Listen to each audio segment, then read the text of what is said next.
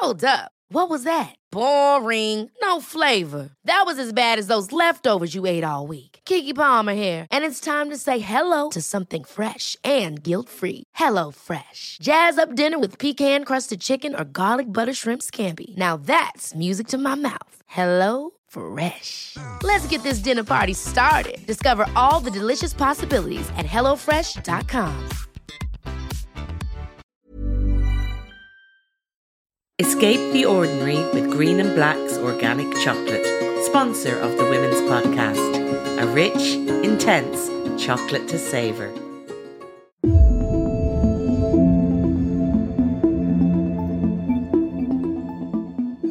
You're listening to the Irish Times Women's Podcast.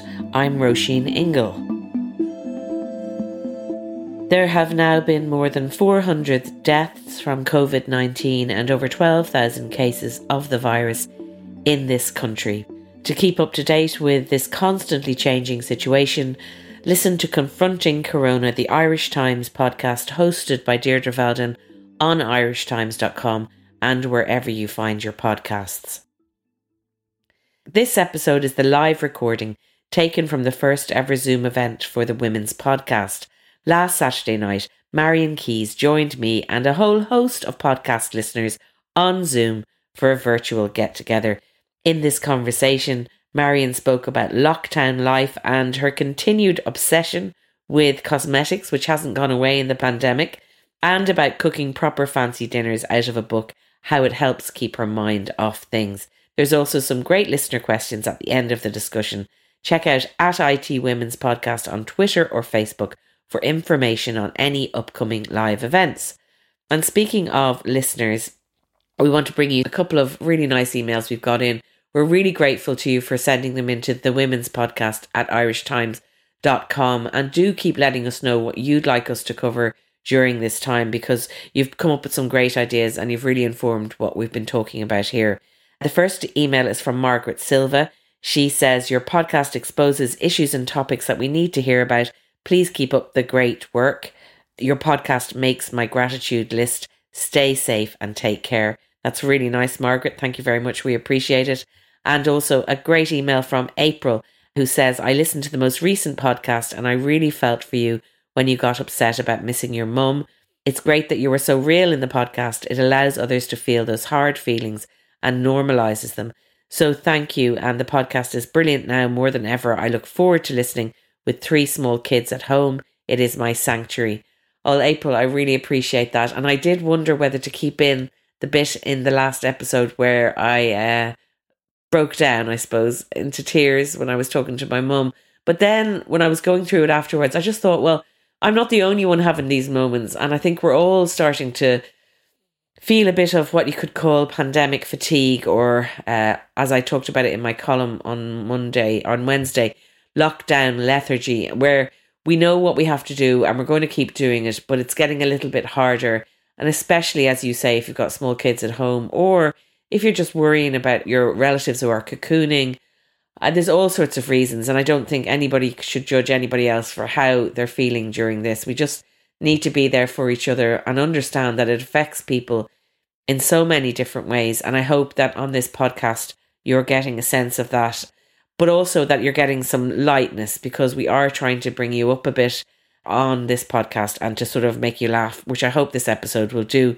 And before we get to the main episode proper, I just wanted to bring you something uplifting from Forbes magazine, which had an article this week about how women leaders around the world are performing brilliantly in this crisis, from Angela Merkel in Germany to Jacinda Ardern in New Zealand. And Forbes magazine says, looking for examples of true leadership in a crisis, from Iceland to Taiwan and from Germany to New Zealand, women are stepping up to show the world how to manage a messy patch for our human family. Add in Finland, Iceland, and Denmark, and this pandemic is revealing that women have what it takes when the heat rises in our houses of state.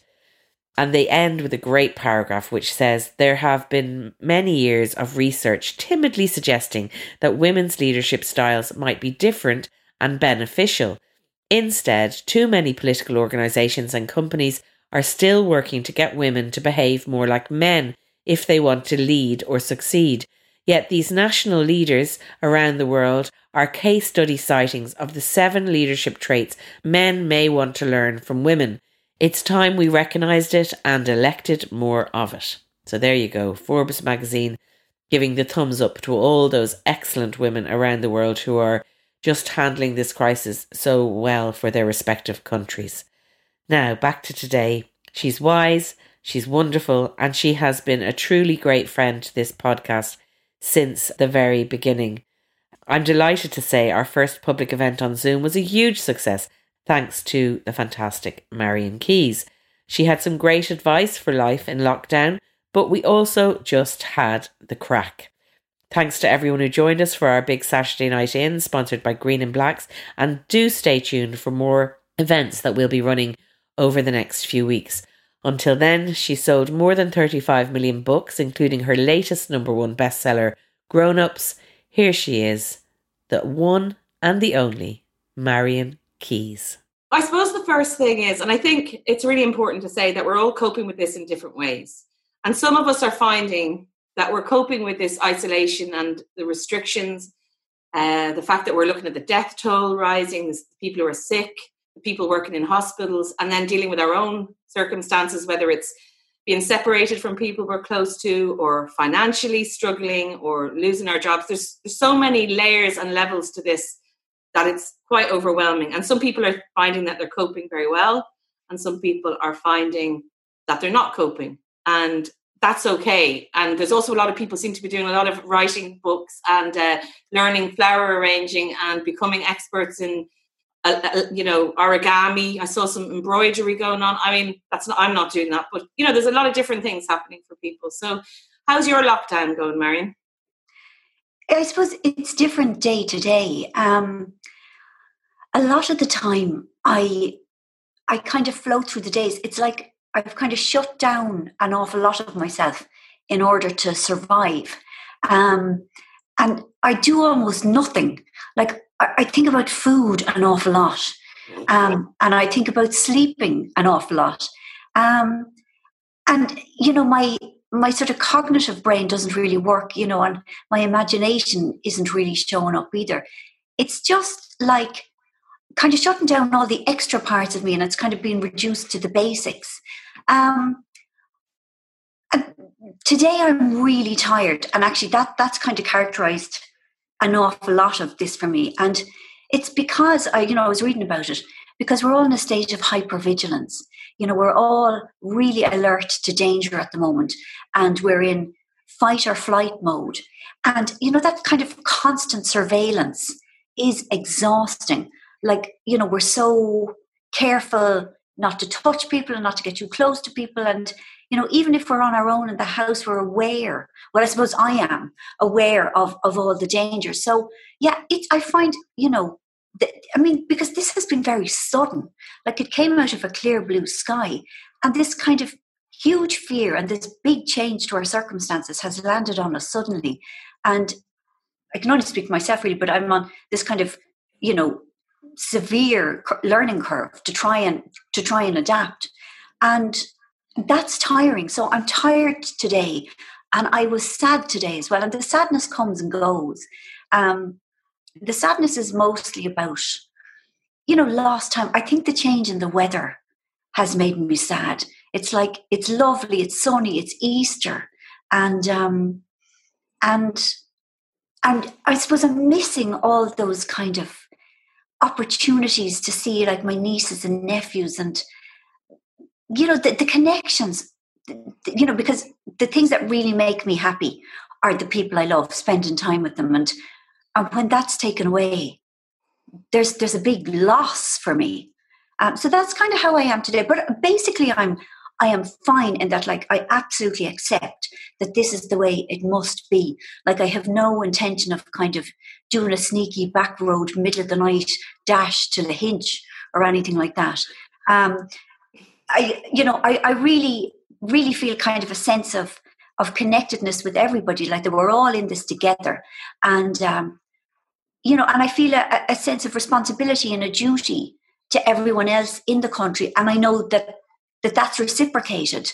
Um, so, yeah, that, that's kind of how I am. You know, I accept that that life, and I never thought we'd be going back to normal on Monday.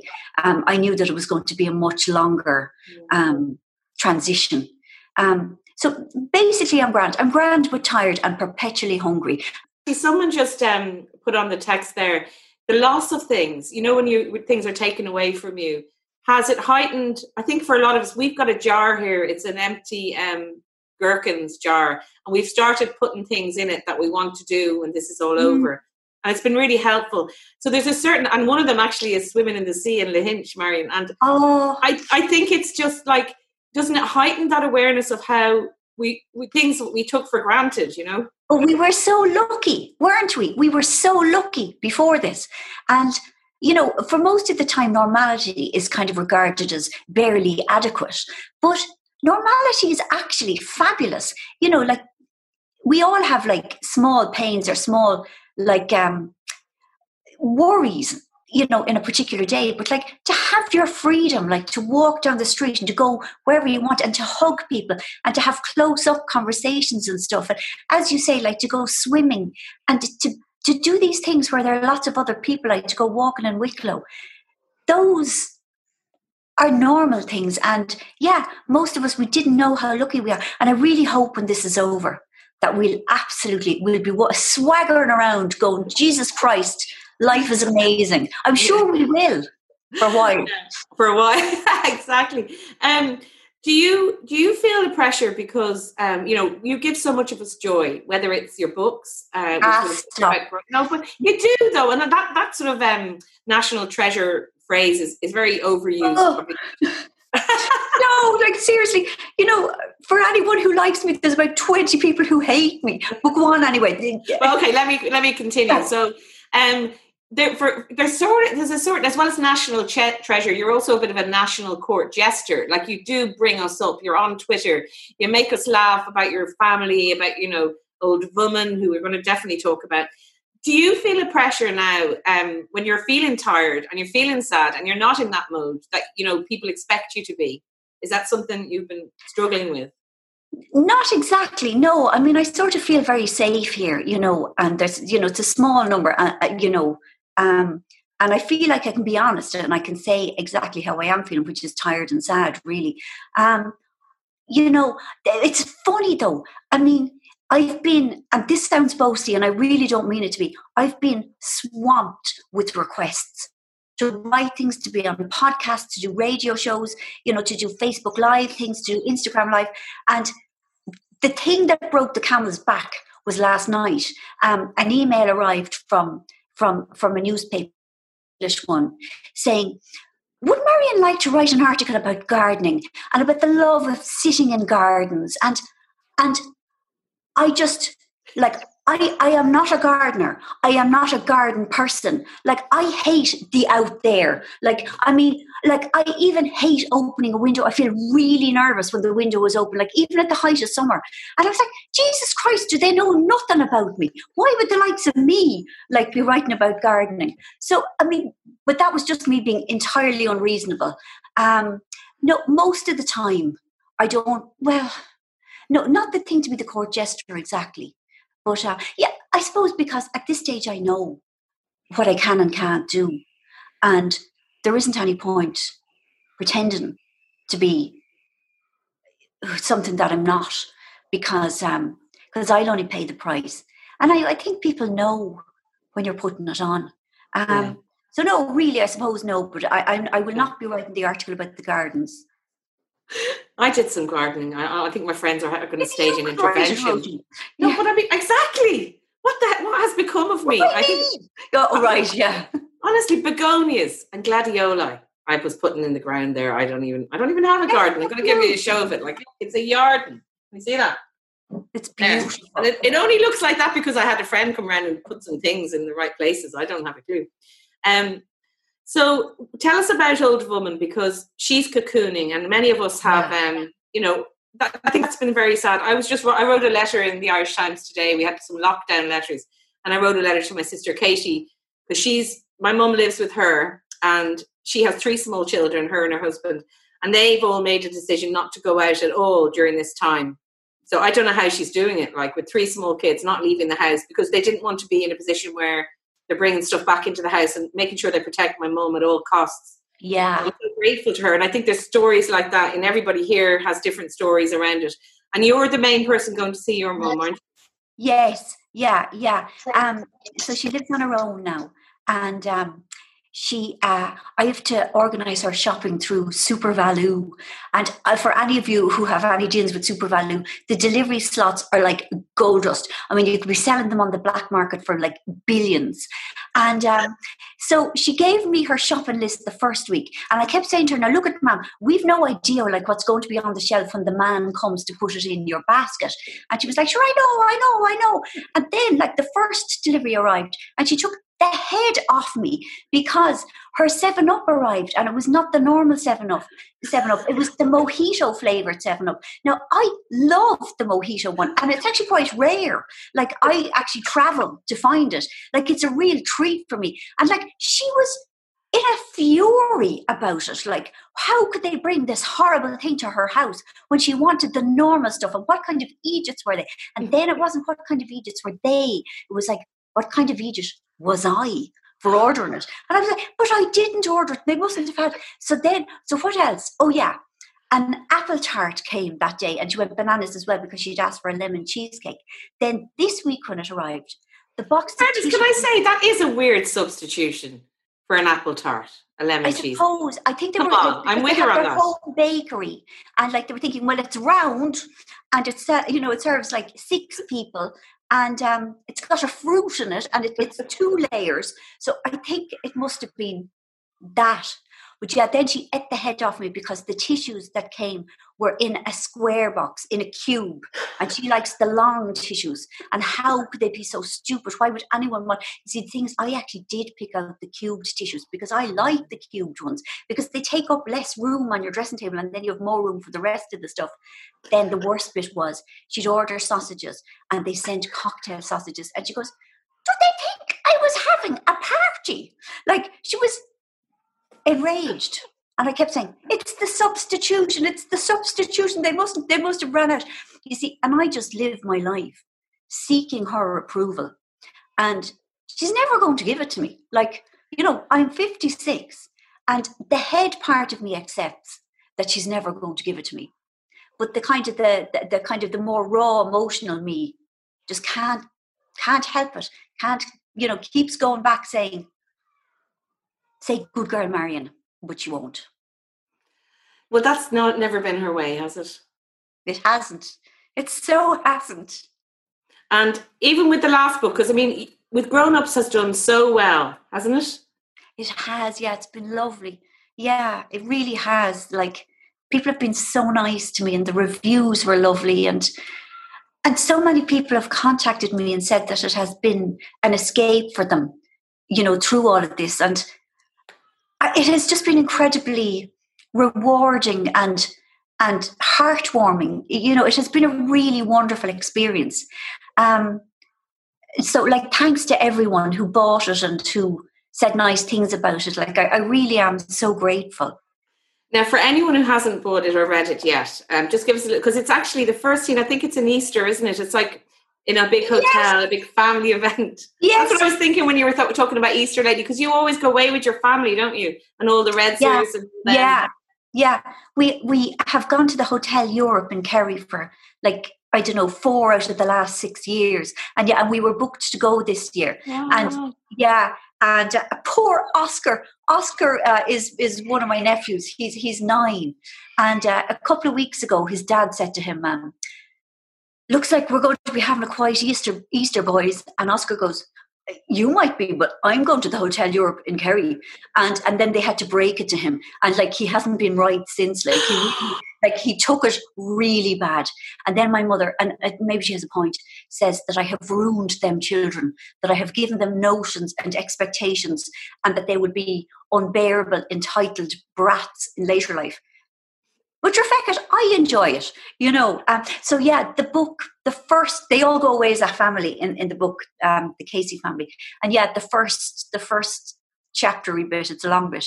They all go to a hotel in Kerry by Lough Leane. So I never actually mentioned the Hotel Europe by name, but yeah, it is entirely based. It is the Hotel Europe. And I mean, the whole point of grown ups is that there's various grown ups in the book who are not behaving very well or they're having troubles. And it's that idea that we we just never get to that point where we've achieved all those things we thought we'd achieve and we're the people that we thought we'd be and we're now doing yoga and gardening which i happen to be yes. doing which i don't know that's only because of the pandemic. That's not yes, that's yeah, yeah. normal service normal st- yeah, yeah, exactly the, the gardening will disappear. But you know the way i think a lot of us relate to that like we thought we'd be much more together and actually yeah. and not even just in, in a kind of a lifestyle that awful word way but mm-hmm. like in terms of our emotions yeah. You know, I really thought like by this age I would not still be seeking the approval of my mother. And uh, it just continually amazes me how, you know, people evolve in some ways and then stay stuck in others.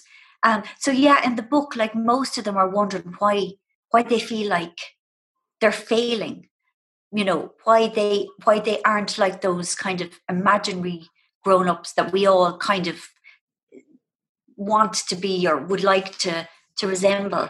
Um, yeah, like, and I think that the sooner the, the whole myth of being an adult just is is taken down, it's better for all of us. Mm. Somebody actually, Jen Hogan, who, as I said to you, has two million and three children. I know children. she doesn't. She's got she's got like eight. I think it's eight. Jen, I probably got it wrong, but it's definitely a lot. Jen just said about the complexity between um, mother and daughter relationships. Just going back to what you were saying, um, about your mum. That's like it's so true that it, it, you know you you it's cast a certain way, and it's hard to move out of that, isn't it? The stereotype of what we're used to with our mothers. How, how do you mean, like with everybody? I mean, just yeah. like you know the way you said that you wanted your mum's approval and have done for a long yeah. time, like it doesn't it doesn't matter how old you get or it's no, just you're in that dynamic you know yeah and yeah and that dynamic stays rigid it does yeah like well, it has for me anyway. You know, I don't think I'll ever get to an age where she suddenly go, "Oh, all right, I, I approve of you now. Good girl." It took a while, but um, yeah, like that. It's always going to be that way, and and that other people have different relationships. You know, when people say that their mother's their best friend, you know, like you, you get on fabulous with your mother, yeah. No, I do. Like I would say she's my friend. I do really I do really miss her. Like I talked to her a lot on the WhatsApp, but I had a, a very interesting experience. I was doing a books podcast with her because, in, in true Irish nepotistic uh, style, obviously my mother, my mother is in the book, the women's podcast book club, and I was doing that splash. We got everyone to do their lockdown reads, which is available on Monday for anyone who wants to listen to the podcast. Um, and in the middle of that conversation, so I'm in my bedroom with my microphone and all of that, and I'm on the phone to my mum, but like it's grand. And suddenly, just talking to her, we were actually talking about Nina Stibbe. That was it, Marian. I don't know if any of you have read her, but if you want to laugh at the moment, Nina Stibbe is just a wonderful writer. Like you know, along the lines of you, Marian, as well as you know, she's got a book called Reasons to Be Cheerful. Anyway, she's hilarious, isn't she, Marian? But um, she's great. We, we were just talking about her, and we were having one of those conversations that I just love my mother for because we were just having the crack. And I just, in the middle of the podcast, I just started crying like I just got really I haven't cried about anything yet really. And I just I just really miss her you know? And it really kind of came up to me. And I think that's what you were saying earlier about the sadness. It kind of you get these grief attacks in different ways don't you? Yeah. Yeah yeah. I really they, miss her you know? Yeah of course you do because you're very very close. Yeah. I miss Hannah. Yeah Tell us about Hannah. That must be awful. Oh. I saw an amazing picture of her. So tell everyone about baby Hannah for people who don't know. Baby Hannah is um, my brother's Tadhg's daughter, and she's hang on till I see. She was two in August, so that, that makes her about two and seven months.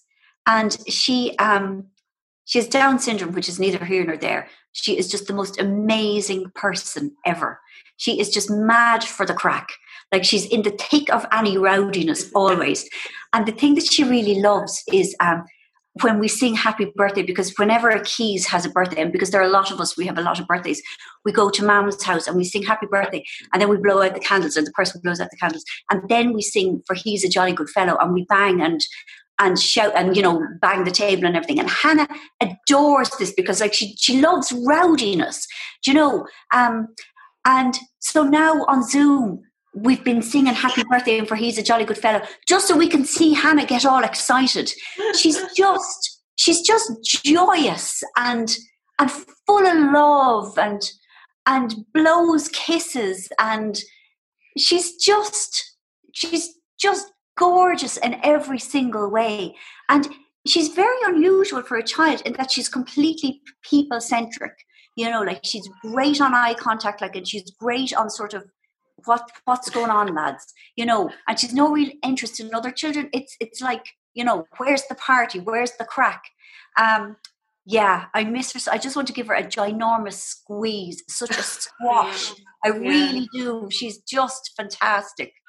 Well listen we also have to talk about hair okay? Because i know all of you i'm say without exception have been thinking things about their hair myself yeah. this this hair which someone complimented earlier thank you very much olivia really appreciate it.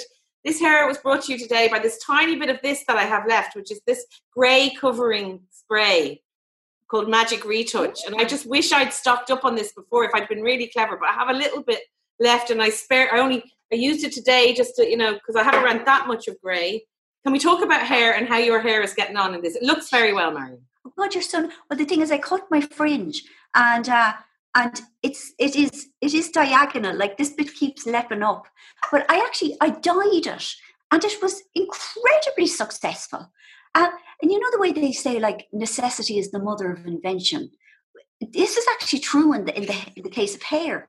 Because like whenever i like in in the before times whenever i had to do anything publicly I, I couldn't contemplate it without getting my hair blow dried. Like I felt so raw and ridiculous with my own hair that I needed glossy, swishy, fabulous hair. And I've been doing it myself. And it has actually been quite rewarding. Um, the Babyliss Big Hair Dryer is, yes. I swear to God, it is the only hair invention, in my opinion, that has ever worked. Um, like the straighteners burnt my hand and like cooked my hair. Then that fucking secret curl thing, I got my hair caught in it, and like I was going around with like the thing hanging off me for. Like I was afraid I was going to have to cut a huge hank of hair out. Um, and yeah, I've tried various other things, but the Babyliss Big Hair is is an utter godsend. And there is a quiet pride now in that I am capable of doing my own hair. And I don't know whether it's my standards have slipped or not in the last four weeks, but like I think apart from the gammy fringe, that it is acceptable. Um, Very good, me, Marian. Very good. Just our our, our, our um our idea of what is acceptable has changed because you know it's like we're in wartime now and and you know we, uh, uh, please forgive me, that was a crass remark. I don't really, I, I, don't mean it, but you know, circumstances are not normal. Um, so yeah, the hair has been has been quite quite a revelation. That's one good thing that has come out of it for me, anyway. I am freed from the shackles of the blow dry. Well, that's amazing because we were all yeah. captive to that. Actually, Lisa, Lisa just said that um, she was planning on straightening her hair while doing this, and then she realized like everyone would see her too. but I think um, we're all having different hair issues, and um, I'm really impressed that you used a box uh, dye job and it was successful because I'd be terrified. I used to do it in the olden days, and uh, it was a lot harder then. I don't know if, if they've got better, um, but like the, the brand I used was Josh Woods hair or something like that. Now I know nothing. I knew nothing about him beforehand, or him, or whatever. Um, but everyone, you know, all them girls on the Instagrams were saying, "Oh, he's great and all." And actually, it was really good. And you get all kinds of lovely things, like you get gloves, you get latex gloves, and then you get like this cream to put all along here, so that you don't get like the dye down onto your forehead and along your face and all. And then you get a lovely wipe in case you do get the things on your face mm. and wipe off. Yeah, so I thought it was great. Um, and I, I'm a of nobody now. I'm not. I'm not saying it because I've been given free yolks or anything. Like I paid like everyone else. Valerie said that the Josh Wood um, touch up is very good from Boots. See, I'd just be embarrassed going into Boots to get that grey roots thing, like and nothing else. So I'd have to. I'd have to have loads of other medicine things. Oh, like actually it's really another thing on our podcast on monday is that um, the sale of sex toys and all of those things lubricants has really gone through the roof take of that what you will Marian. absolutely. We have to make our own entertainment now. We do. Now, the other thing we talk about, uh, which again, we're not equating with anything particularly important because obviously there's lots of things going on at the moment, but you did something on Instagram which went down very well. And it was a foundation Olympics where you pitted all these foundations against each other. So tell us about that and the joy it brought to people because people loved it. Yeah, it just because I can't do anything productive at the moment. And one of the things about this strange time is that I am absolutely obsessed with cosmetics and, and skincare and face masks and, and beautifying, which is kind of weird because nobody can see me except from all the Zoom things. And I was awake in the middle of the night because my sleeping is, is gone to hell as well. And I don't know, just I I had bought a couple of foundations in, in the, the couple of days before before the shutdown. And I was just thinking, I wonder which one is better. And it was just one of those moments of genius. So I thought I'd do the World Cup of foundations, but I needed eight. And as it happened, I had nine, but one of them was a really old one, the Chanel one. Um, and it did consider coming out of retirement for one last job, but then we decided against it. And it was such fun because on one half of my face, I do the NARS something or other. And then on another, the other half, I do the Fenty. And, uh, and then people would vote. And so I did four quarterfinals, two semi-finals, and then the grand final. Very good. And which one won? Tell us the results. The um the the Estee Lauder Futurist Hydra Rescue um won, but it um it was tight. Uh, it it just beat the Fenty, the hydrating Fenty Pro filter.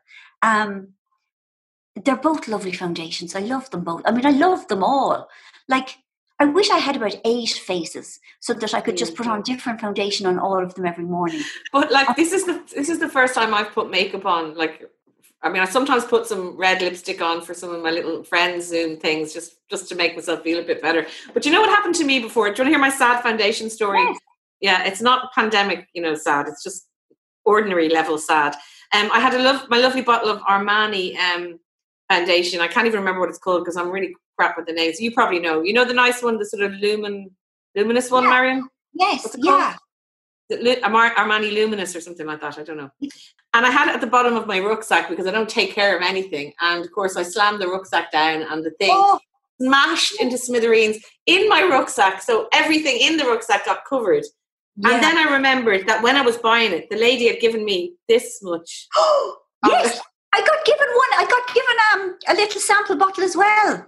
So this is what I have left, and like I've probably, I mean, I've t- just a little bit of it left. So that's my sad foundation story. That's but, no, uh, but it's not entirely sad.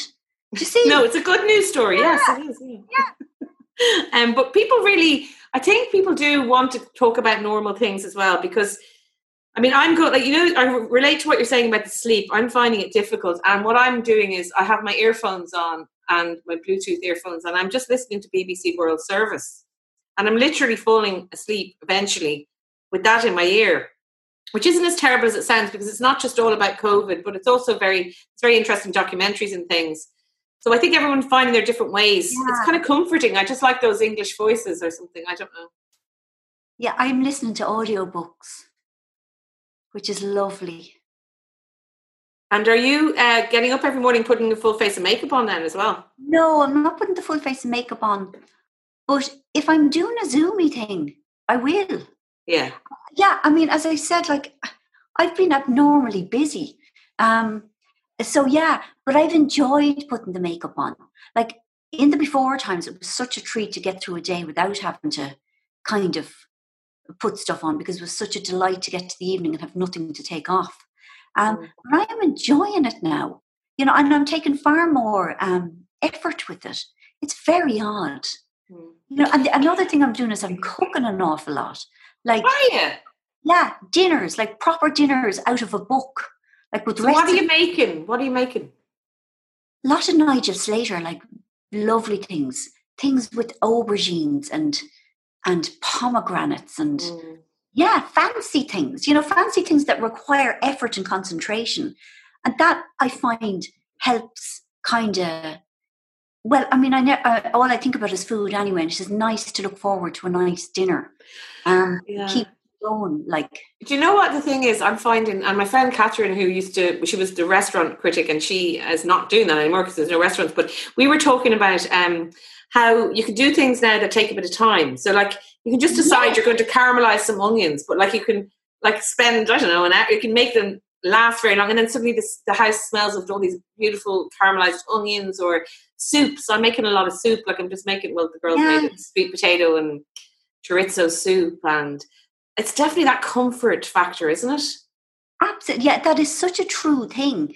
But there is time, you know, because before it was like jesus christ there's too many things to do and there's so little time and let's just do the easiest version of anything and yeah like that you can fiddle around with the aubergines for 45 minutes you mm. know like and that would have seemed like far too much time before so yeah and you know the way you wrote "Saved by Cake" when you were in a particularly tough time yeah. of your life, and then when you did when you did that, was one of your vagaries or vagaries or whatever you call it. Yeah. And then once you'd kind of got the bacon out of your system, it was gone. Are you going back to that at all in this? Uh, I got the urge. I did. I got Have the you? urge very on, but I haven't acted on it, as they say. Um, I had given away an awful lot of my tins and stuff like that because every time I'd even look at one, I'd get that kind of the memory of how I used to feel when I was was kind of baking around the clock, and I just I didn't want to feel that way. Uh, but Tony had put some back up in the um, attic. So when I got the longing on me, he got them down. And, and you know what? Then I couldn't find a flour was sold out everywhere. And funny enough, I had to hijack Mammy Keyes's um, one of her orders from SuperValu. So she get the head off me for that as well. Why did they send me flour? Who? I didn't want flour. Didn't ask for flour. And I said, no, the flour is mine. And uh, so so after I got the flour, the longing had gone off me a bit, but they're all still standing by, you know, and I've got my cupcake um, little paper holders and all. Um, I'm hoping it won't come at me too bad because when I was doing it before, like I could, you know, offload them onto the neighbours until I gave them all type 2 diabetes, and then I wasn't so popular. Um, but at the moment, if I anything I bake, I have to eat myself and that is actually incredibly attractive, but I'm not sure, you know, further down the road it would be good for me. So I haven't done it yet. And I mean, honestly, you know, putting my makeup on is my creative outlet at the moment. You are listening to the Women's Podcast, brought to you by Green and Black's Organic Chocolate. Discover a different kind of dark. I was thinking about um, mental health and stuff, and I know you were on Bressie's uh, podcast about that as well, and you know meditation and things. Are you finding anything is working, or because I, I think for anyone who has precarious mental health or is prone to feeling a bit vulnerable, this it can this is a really tricky time.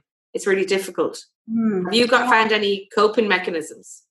I think a routine for me is important. Like, you know, there is no reason to go to sleep at eleven o'clock you know i can read through the night if i if i want but i think it's you know because i've no reason to get up at the moment but i think it's really important to kind of stick to go to sleep when it's dark when it's nighttime for me you know and have a breakfast a lunch and a dinner um things like that and other things like keeping the, the house clean like washing myself um you know when i don't feel good I, I mean, I hate washing myself at the best of times. Like, I absolutely hate water. Um, and, and I have, you know, it doesn't take much to make me say, ah, feck it, I won't today. Um, but it's important because when I do all of those things, I feel, I don't, gives me a sense of kind of self worth or something. Um, you know, it, a lot of people have been trying yoga. Um, I will say the thing that you said earlier on about the origami and everything that appalls me. Like that actually, I am aghast to see people. Well, oh, look, if people can do it, fair play. It's the people who don't do it and who feel incredibly uh, unworthy because they're not. You know, it's those people who are thinking, hey, we've got all this time. We should do it. You know, we should write the play we were always going to write, or we should, uh, you know, learn how to be a yoga instructor online. And I think it's really important to remember we're in the middle of a global pandemic. this has never happened to us before. This is a completely new, dislocating, shocking event for us. And for most of us, we've never lived through a war. You know, we have never experienced fear or or that shocking sense that we are not actually in control. We've never experienced that before. I think we've always felt we've got technology, we've got our intelligence, we've got our this, that, and the other. We can we can choose how we want to live our lives. And suddenly all of our power, all of our autonomy has been taken away. And it is scary. And it's kind of on a fundamental level, we're having to kind of recalibrate our relationship with the world, with power, with our frailty, you know, with the fact that we could get this virus. Um, and that is very, very frightening. And and then for people to come along and say, well, hey, you know, you've got all this downtime. Why don't you write a symphony? Or let's all learn Korean. Like it's bullshit. You know, and like I can barely get through the day without having two naps even though I hate that word, I shouldn't have said it, uh, without having two little sleeps. Um, you know, and then for poor people to be feeling inadequate because they're not mm. achieving, you know. So um, I, I, I really, really dislike hearing hearing the boasty boasters saying they've learned. Look, I mean, if people have managed to learn something new, good for them, weirdo. But you know, for those who are hearing this and thinking, well, I should be, take the should out of it. You know, for anyone who is getting through the day without, I don't know, drinking their heads off or, you know, rolling around on the floor screaming, you know, you're already doing everything you can. Um, so, Jesus, how did I get onto that rant? No, it's good. I think you're, as Jen Hogan just said, you've hit the nail on the head. That feeling of, I think there's a lot of people feeling inadequate, you know, like they're not yeah. doing all these things that you're supposed to be doing. And at the end of it, we're going to feel like, oh no, what did I achieve during the pandemic? It's just ridiculous. Oh God. Yeah, the other thing is. How you achieve anything? Although I say, I did spend two days learning Lover by Taylor Swift on the guitar, and I've done that. So, yeah. You know. And if you enjoyed it and you felt able, I did. It, that's wonderful. It's the people who don't feel able, which is most of us, you know, which is me. Um, then we should allow ourselves to be afraid and tired. And, you know, I mean, my head is not working to optimum levels. Like it's absolutely not. You know, it's slower to make connections. I'm far less articulate. Um, you know, so how could I be learning something new? Mm. You know, because all of my energy is either going to scanning the horizon, watching out for danger, or kind of internalizing this new reality all my energy has gone on both of those things. There's nothing left over for the Korean. Yeah. Although it's interesting people's perspectives on this because Ailish just um, texted there saying she's normally kind of anxious or can be prone to that, and she's finding this a very calming time. So it's it's interesting how it it kind of yeah. changes for people, you know. Absolutely. I mean, you know, many of us lived very very busy stretched lives when there wasn't enough of us to go round. And when we are obliged to stay in our home, it brings other worries. But all that stress, that kind of quotidian stress, is removed. And that can be a that, i mean that can only be a good thing i mean living in a perpetual state of high anxiety is, is horrendous and when many of the causes of that are taken away it's good so now the other thing is relationships, Marian, because there's people going to be talking about these corona divorces that are going to be happening. Mm. There's some people finding, like on the extreme end of it, we just did a podcast about absolute terrible fact, um, maybe not surprising, but the fact that calls to women's aid and all of that mm-hmm. are gone mm-hmm. up. And there are people for whom staying home is the most unsafe option for them. Mm-hmm. And I just can't bear thinking about it. Oh, so there's, there's that on that end. But there's also, I think, a lot of people stuck at home with their partners and not or learning stuff about them perhaps or not enjoying it as much and are thinking when this is over now. So i was just wondering how you're getting on. Well the thing is um, I, you see i've always worked from home. Yeah. Not always but in the last 25 years or so. And so has himself. Um, so, in many ways, we haven't had that huge adjustment where we're suddenly kind of trapped in the house together, looking at each other, thinking, "Oh my God, I hate you." Um, you know, we always gave each other. We always worked in different rooms, and you know, we didn't kind of see each other until dinner time, and and that kind of is kind of the same. I mean, I feel for him because like he's a great man for like going out and running the hills and do you know he's up and down mountains and loves it. He can't do that anymore, and he um he's taken to running the the circumference of our two of our two closed area. Um, but mostly we're grand, you know. Um, definitely we are both narkier than usual. You know, it's um, I'm certainly on a much shorter fuse. Um, he doesn't. He's very calm, but I think he's less calm than he would normally be. Um, so, I mean, our adjustment hasn't been as severe as other people. I suppose the impact hasn't been as brutal. Um, but then you hear about the things, as you say, about the sex toys, and that's kind of nice to think that people are enjoying themselves. You know, fair play. I have like, to give it a shout out to Shauna Scott from sexshopper.ie. If yeah. anybody is thinking of experimenting or furthering their collection or any of that sort of thing, we have a very interesting segment on Monday where you can learn all about uh, a lot of things I had never heard of, I have to say, Mary, but I'm obviously very sheltered. Yeah, you really need to, to check it out. Actually, I have to feel feel for the woman who just texted there, I, and I don't know your name because I think it's Lat Looms is the name. It said that she's discovered her, her boyfriend likes to sing "Bat Out of Hell" a lot. Oh my God, that's awful. That, I'm so sorry for you. Jesus Christ, what a shock! Sorry, I need a moment. Oh my God, Maitland, Jesus Christ, I am so sorry to hear this. I really am. We're all here for you. Um, listen, I think really could. Uh, this has been brilliant. I've really, I think for the first one, you can give us a like that if you think it's good so far. Like, you don't not do it because that would be terrible. Just do it anyway, even if you didn't like it. um, we are going to ask if get a few questions. So if, and I think in order to facilitate a few people, so we keep them quite kind of short and and um, just questions rather than comments because you can put your comments in the text thing and we'll get try and get Marian to answer as many as possible in this little short time we have left. Marian, this has been brilliant. You know what's been great because we sometimes go for club sandwiches.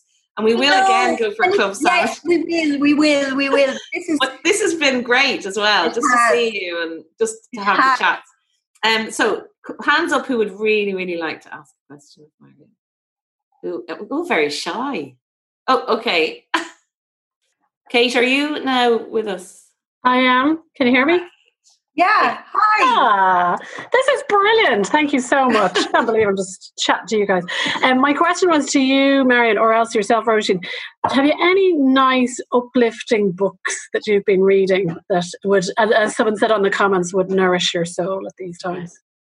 Kate, have you read The Cazalet Chronicles by Elizabeth Jane Howard? Um, there are five books. Um, they were written, actually, I don't know when they were written, but they're about um, an English family. It's a family saga, but um, high end family saga. Most people run screaming when they hear that word. Um, they are the most compulsive, the most readable, the most. They just really get in into you.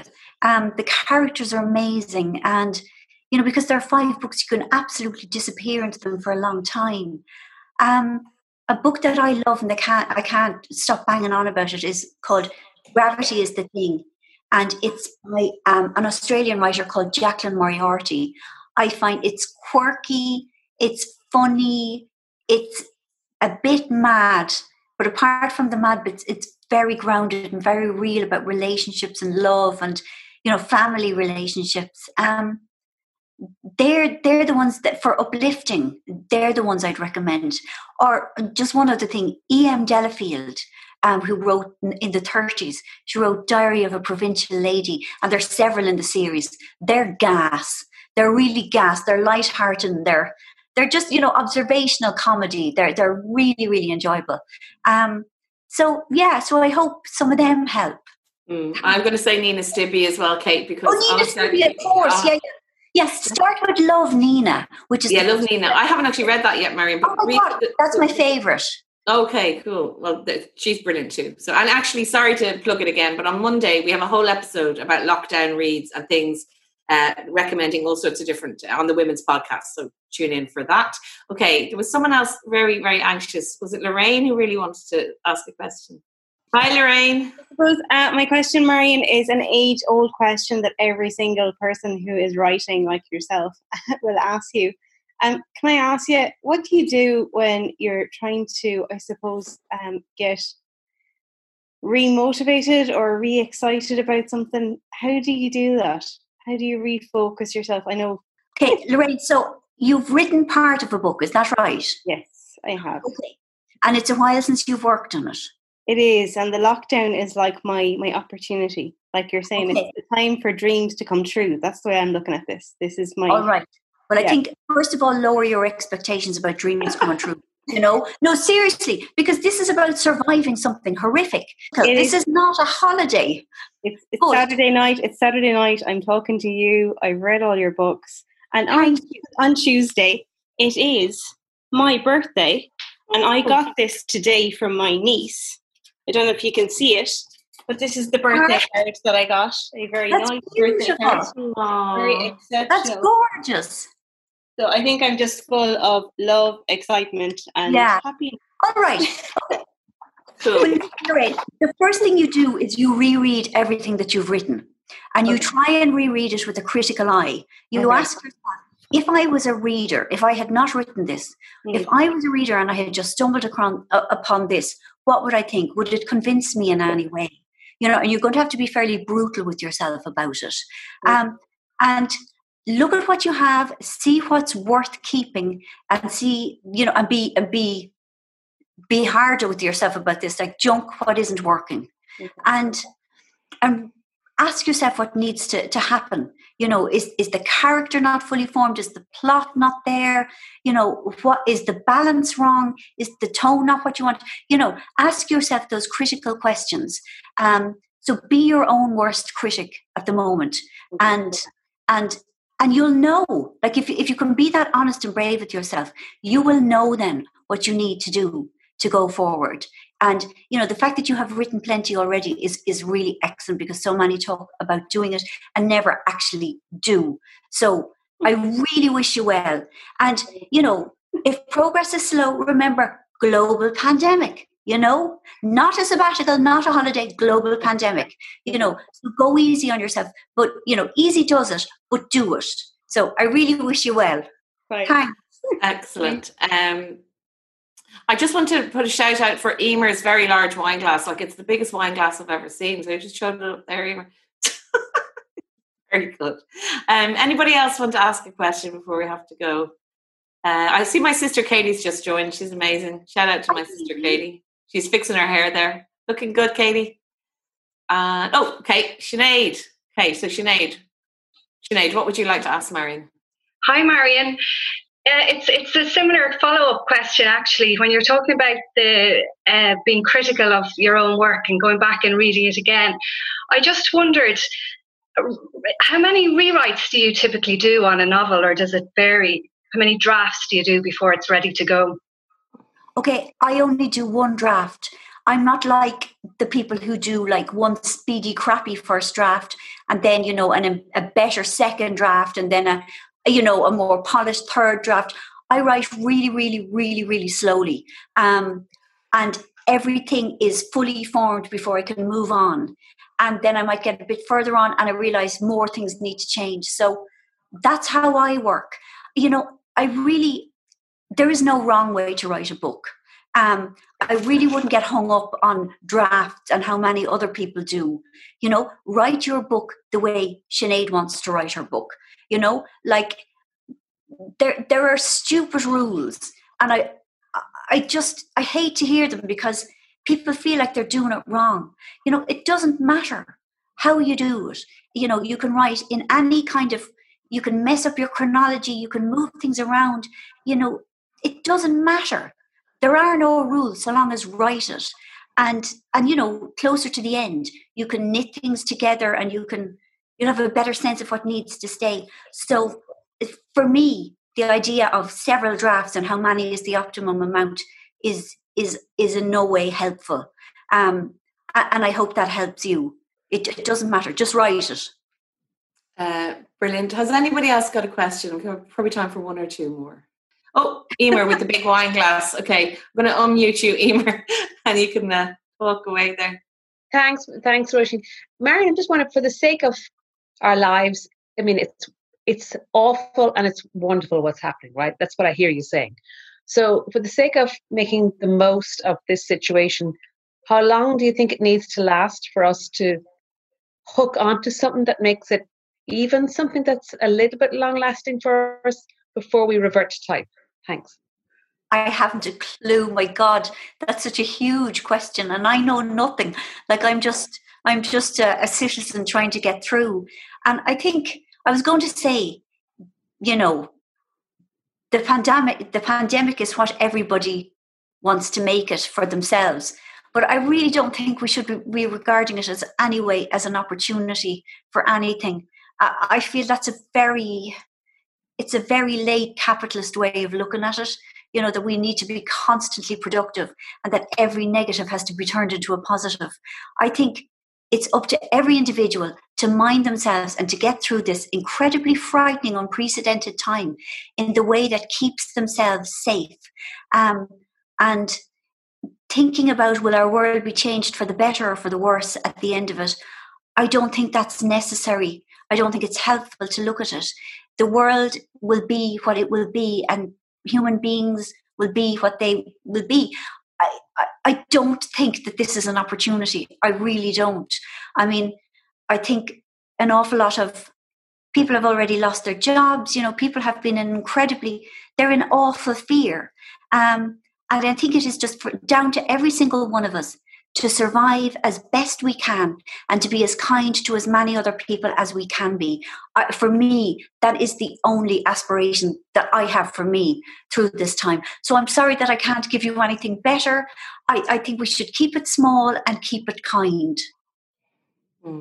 I know it resonates with me, and um, I'm sure with with all of you. Uh, this has been really great. Just just such a lovely thing. It's really weird, isn't it, that we can actually connect in, in some way. And I have to, I've been looking at all your comments as you've been coming in. So, such beautiful comments, such interesting ones. I love the one about the fact that you can order uh, flour from the Polish bakeries. So I don't know who said that, but it's a great idea because I have a friend who's constantly trying to score flour. Not mention any names, Jerry Godley there, if he's listening. um, we'll maybe just have one more. And I just, before we have yeah. our last question, I would just like to say some of you are subscribers to the Irish Times, and you probably know this is a very difficult time for us in the newspaper that all of us are working outside the building, but still producing the newspaper. And we have so many new subscribers, which we're just so grateful for. And we just want I just wanted to say that we really appreciate it and that we're going to keep doing our best to bring you all the news that's you know not fake news and give you all the information about this virus and this situation and also to mention that we have a daily podcast called Confronting Corona, which gives you all the statistics and all the information if you want to tune into that. Because I know a lot of people don't want to hear it all the time, but also people do have a need. So um, just thanks to all our subscribers who are here. And just if anyone's thinking of subscribing, we'd be very grateful for that too, because it's such an uncertain time. And we hope that we're bringing you good stuff in the Irish Times. So that's the end of my um, my little ad there. But give us one more question, and then we'll hit the road, and maybe you'll have some more wine at home or whatever you're going to do. I'm not going to judge you, whatever you're doing at home on a Saturday night. Um, Anyone else want to ask? Olivia, have you got a question from California over there? Yes. Okay, Louise. Thank you, Louise. Go on. Well, do you think do you think people will want to revisit this? Do you think they'll want to see movies about this? Do you think oh, they want to read books about it, or do you think they'll just want to extinguish it from memory and go on? What do you think? I know I don't want to ever revisit it. I don't either. I mean, I think it's so. It would be such a dull book or film for most people and, and incredibly traumatic. You know, if we're talking about frontline workers, you know, uh, I, I definitely, I don't want to know. You know, um, somebody said to me the other day, like, have you thought about writing about it? And I was like, Jesus Christ, you know, that, oh, uh, why would anyone want to? Like, it's so unpleasant. Um, no, no, like once, I mean, once it's over, I can't imagine looking back with rose tinted glasses at all. You know, I'll be I'll be re-embracing normality um, with with kind of such such fervor. Uh, personally speaking, no, not for me. Um, I, I don't know how other people will feel though. Okay. Right. Well, Marian, I'll leave the final word to you because you are our special guest this Oh, evening. And I'm really grateful because I know you are tired and you are sad and you're not totally yourself, as many of us aren't completely ourselves. So I really appreciate you taking the time all. come no, talk to us. because you thank you to everyone. but you supported the Irish Times Women's Podcast so much over the years, and we're really, really grateful, um, especially at this time. So, um, leave us with a bit of final word, no pressure, but uh, what are your final thoughts? Yeah, please remember the gravity of, of what you're living through. Just be nice to yourself. You know, have lovely things to eat, have as much wine as you can get. Um, you know, and try and just get through each day. Like keep it in the day, I suppose. And um, keep your distance, wash your hands, um, look after your neighbours. And, you know, and this is going to be over. You know, one day, you know, you'll go to yoga classes again and you'll hug your niece and you'll go swimming in Lahinch and you'll go into Brown Thomas's in the sale and like all of those things that that time will come again. And also I suppose bear in mind small local businesses you know? Like so many small local businesses are really struggling um, and there is an, an initiative coming i think on monday maybe tuesday where people can buy vouchers and things for like their local hairdressers their local cafes you know their local small businesses that, that don't have any kind of cushion to survive this. So if you could keep them you know taxi companies people like that if you could keep them kind of in your thoughts um, you know so the we can get back to normal as soon as as quickly and as quickly as possible and that everybody well as many people as possible will will still have their heads above water. Thank you roisin. Thank you all I, re- I really realised I had one final question myself, Yes. Marian. Are, are you still uh, are you Yes. still fancying Simon Harris? yeah yeah i'm sorry. Yeah i am. I just i think he's just him there with his little grey hair now you know? Like it's hard for him you know and he's been so sweet. Yeah look at i know he's a blue shirter i know he's a Fine Gael. I know that it, they don't care about us. But um he seems to like I, I have drunk the simon harris kool-aid i really have please don't judge me are you still watching him, Roisin?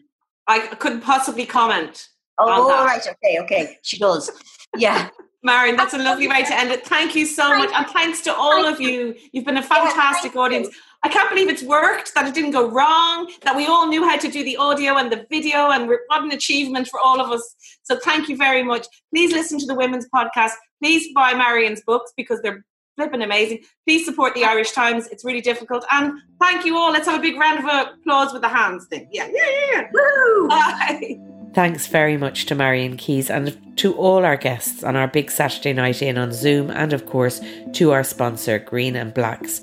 Remember, you can subscribe to us wherever you get your podcasts. We're on Spotify, Acast, and all good podcast apps. If you want to get in touch, we love hearing from you. We're on Twitter and Facebook at IT Women's Podcast or email us on the Women's Podcast at irishtimes.com. The podcast is produced by me, Roisin Ingle, and by Suzanne Brennan with JJ Vernon on sound. Until next time, thank you very much for listening.